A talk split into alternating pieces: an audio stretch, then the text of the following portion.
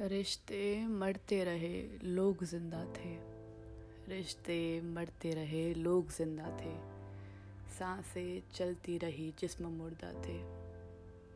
मैं, अजरा और आप सुन रहे हैं द लॉस्ट कॉर्नर सदा नगारा कूच का बाजत आठों जाम।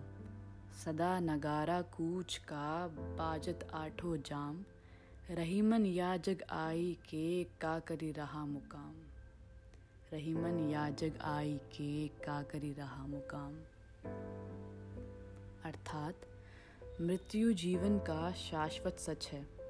इसका समय सभी के लिए अनिश्चित है। ये कभी भी, कहीं भी बिन बुलाए किसी को भी आ सकती है।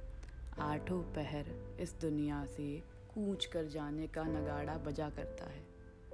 हर पल कोई ना कोई इसका निवाला बन रहा है। इस जगत जिसे मृत्यु लोक भी कहा गया है, में आकर कौन हमेशा रह पाया है? मृत्यु लोक में स्थायी आवास किसी का नहीं है। इसलिए जो समय मिला है, उसका सदुपयोग करिए। मौसम में मानो गहरा आसमानी रंग घुल गया हो, और हवा हर एक जख्म को उधेड़ते हुए दिल को चीरती हुई सांसों को अंदर ही अंदर चुपती हुई। मैं अपने हाथ में अस्थि कलश लिए पूसा घाट की सीढ़ियों पे बैठी थी। हल्की हवा के झोंके मेरे बालों से उलझ तो रहे थे, पर बेजान चीज़ों से कोई कितना ही उलझे। आज मुझे और देव को अलग हुए एक साल, पाँच महीने, बारह दिन और तीन घंटे हो चुके हैं। आपको लग रहा होगा, इतना कौन याद रखता है? दरअसल दिक्कत याद रखने से नहीं, भूल ना पाने से है मुझे। मैं बस भूल नहीं पाती। मैं भूल नहीं पाती लोगों के वादे, यादें, खाई हुई कस्में। आज यहाँ आते वक्त दिल और दिमाग में बहुत कुछ चल रहा था। क्या ये सही है? क्या और कोई रास्ता ही नहीं है? पर हर की पौड़ी घाट पे आज सुबह कुछ पढ़ा था मैंने, जिसे पढ़ के सारे सवाल ख़त्म हो गए। वो मानो गीता का एक सार था, कि जो आज तुम्हारा है, कल और किसी का था, परसों किसी और का होगा। तुम इसे अपना समझकर मग्न हो रहे हो, बस यही प्रसन्नता तुम्हारे दुखों का कारण है। परिवर्तन संसार का नियम है। जिसे तुम मृत्यु समझते हो, वही तो जीवन है। ये पढ़ के मैं मुस्कुराई और सोचने लगी कि ये जो भीड़ इतनी है यहाँ, इनमें से कौन कौन बाकी बची हुई पाँच स्थलों पे जाएगा। दरअसल हिंदू धर्म में तारण और मुक्ति के कुछ तरीके हैं। एक तो ये कि आप अपने प्रियजनों की अस्थियों को पूसा घाट हरिद्वार में विसर्जित कर दें। और यहीं पे पिंड दान करके वापस अपनी नगरी चले जाएँ, जो कि बहुत सारे लोग करते हैं। कौन किसी मरे हुए के लिए कुछ करेगा? यहाँ लोग ज़िंदा लोगों के साथ भी मुर्दों जैसा व्यवहार करते हैं।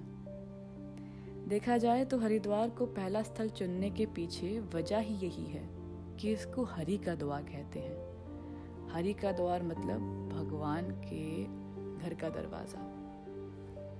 इसके आगे इलाहाबाद में त्रिवेणी घाट बनारस में मणिकर्णिका घाट, गया में फाल्गु नदी और प्रेतशिला, फिर पुष्कर में ब्रह्मा जी का मंदिर और अंत में बद्रीनाथ में ब्रह्म कपाली इन सभी जगह पे जाके पिंड दान करने से कहते हैं, मरे हुए शख्स की सात पीढ़ी तक तृप्त हो जाती है। अब आप सोच रहे होंगे कि मैं यहाँ किसका अस्थि कलश लिए बैठी हूँ? ये अस्थि कलश देव की यादों का है। इसमें हमारे आठ साल की यादें और वादों की राख है। वो सारी यादें जो पिछले एक साल, पाँच महीने, बारह दिन और तीन घंटों से मैं समेटती आई थी, उनसे खुद को मुक्त करने आई हूँ। देखा जाए तो मोक्ष पाने आई हूँ। अरे डरिए मत, मैंने मारा नहीं है उसे, ज़िंदा है वो, किसी और के साथ बेहद खुश भी है। बस मेरे लिए मर चुका है। तो मेरे घर में उसकी जितनी यादें थी, सबको समेट के, जला के और बची हुई राख बटोर के ये अस्थि कलश लिए मैं यहाँ पूसा घाट की सीढ़ियों पे बैठी हुई हूँ। पंडित हरि कृष्ण का इंतज़ार कर रही हूँ। क्या है ना, सबको जल्दी है, रीति रिवाज से भागने की, निपटाने की, मानो अंतिम क्रिया ना हो, बस कोई ऑफ़िस की बेतुकी फ़ाइल हो, जो बॉस सुबह से मांग रहा हो। और कंप्लीट होने का नाम ना ले रही हो। लेकिन मेरे पास वक्त है। कुछ ज़्यादा ही वक्त है। हाँ अगर किसी चीज़ का वक्त नहीं है तो वो तुम और तुम्हारी यादों के लिए है, देव। कैसे तुम कहते रहते थे कि मैं खास हूँ और मैं कब खास से आम बन गई, मुझे खुद पता नहीं चला। शायद यही गलती की थी मैंने। हमारे रिश्ते में तुम्हारे लिए इतना बिछ गई कि तुम मुझे रौनते हुए कब आगे बढ़ गए पता ही नहीं चला। पर अब वक्त आ गया है तुमसे उभर के खुद के लिए जीने का। पर नहीं इत, इतनी आसानी से नहीं। पूरे रीति रिवाजों से ख़त्म करूँगी ये रिश्ता मैं। एक गहरी सांस के साथ तुम्हारी यादों की अस्थियाँ गंगा जी में प्रवाहित करके चलो, एक क्रिया तो ख़त्म हुई। ऐसा लग रहा है मानो दिल से पत्थर हट गया। वो पत्थर जो सांस लेने में चुपता था। मैं खुद को समेटती हुई पूसा घाट से हर की पौड़ी की तरफ़ चल दी। पंडित जी ने पिंडदान की तैयारी जो कर दी थी। मैं जानती हूँ ज़िंदा लोगों का पिंडदान नहीं सुना होगा आपने। पर यह शख्स मेरे लिए तभी मर गया था जब मेरे सामने ये अपनी ऑफ़िस की कलीग को हाउस पार्टी के दौरान अपने रूम में ले गया था। बस वो आखिरी रात थी। उस रात को हमारे रिश्ते ने आखिरी सांस ली थी। पिंडदान की पूजा में बैठते वक्त पंडित जी ने पूछा, आपका रिश्ता आपका रिश्ता इस इंसान से? मैंने कहा, अजनबी। थोड़ा संकोच में वो पूछे, मृत व्यक्ति का नाम? मैंने कहा देव यदुवंशी बस, कुछ चावल गुड़ और मिठाई। थोड़ी दक्षिणा और फूलों के साथ तुम्हारी आत्मा के लिए शांति देव। मैं और ये सब बाँध के गंगा जी में प्रवाहित करने के लिए कह के पंडित जी के सामने से जाने लगी। फिर थोड़ी देर रुकी, मुझे याद आया। पंडित जी जाने लगे, मैंने कहा, अभी रुकिए, एक और रस्म बची है। हैरानी से मेरी तरफ़ देखते हुए वो बोले, अब कौन सी क्रिया बाकी है? मैंने कहा शराद उन्होंने सामग्री मंगवाई, मुझे बैठाने का इशारा किया।